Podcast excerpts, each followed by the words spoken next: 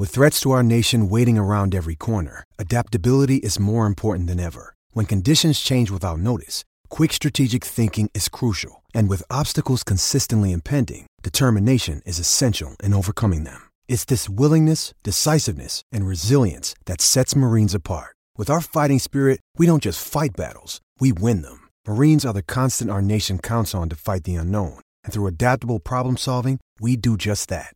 Learn more at marines.com. SEN Sport Update. G'day, it's Sam Fantasia with the latest in sport, all thanks to car sales, everything you auto know. The AFL has landed the biggest sports broadcast rights deal in Australian history.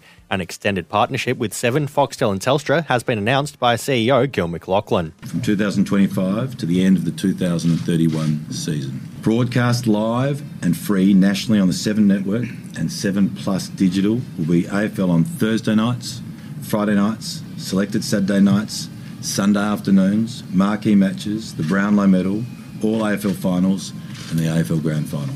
North Melbourne's Cam Zurhaar has re signed with the club for a further two years. The new deal ties him to Arden Street until the end of the 2024 season.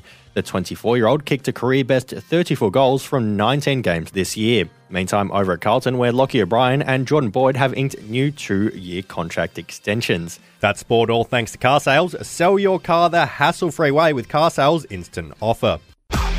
SEN Sport Update.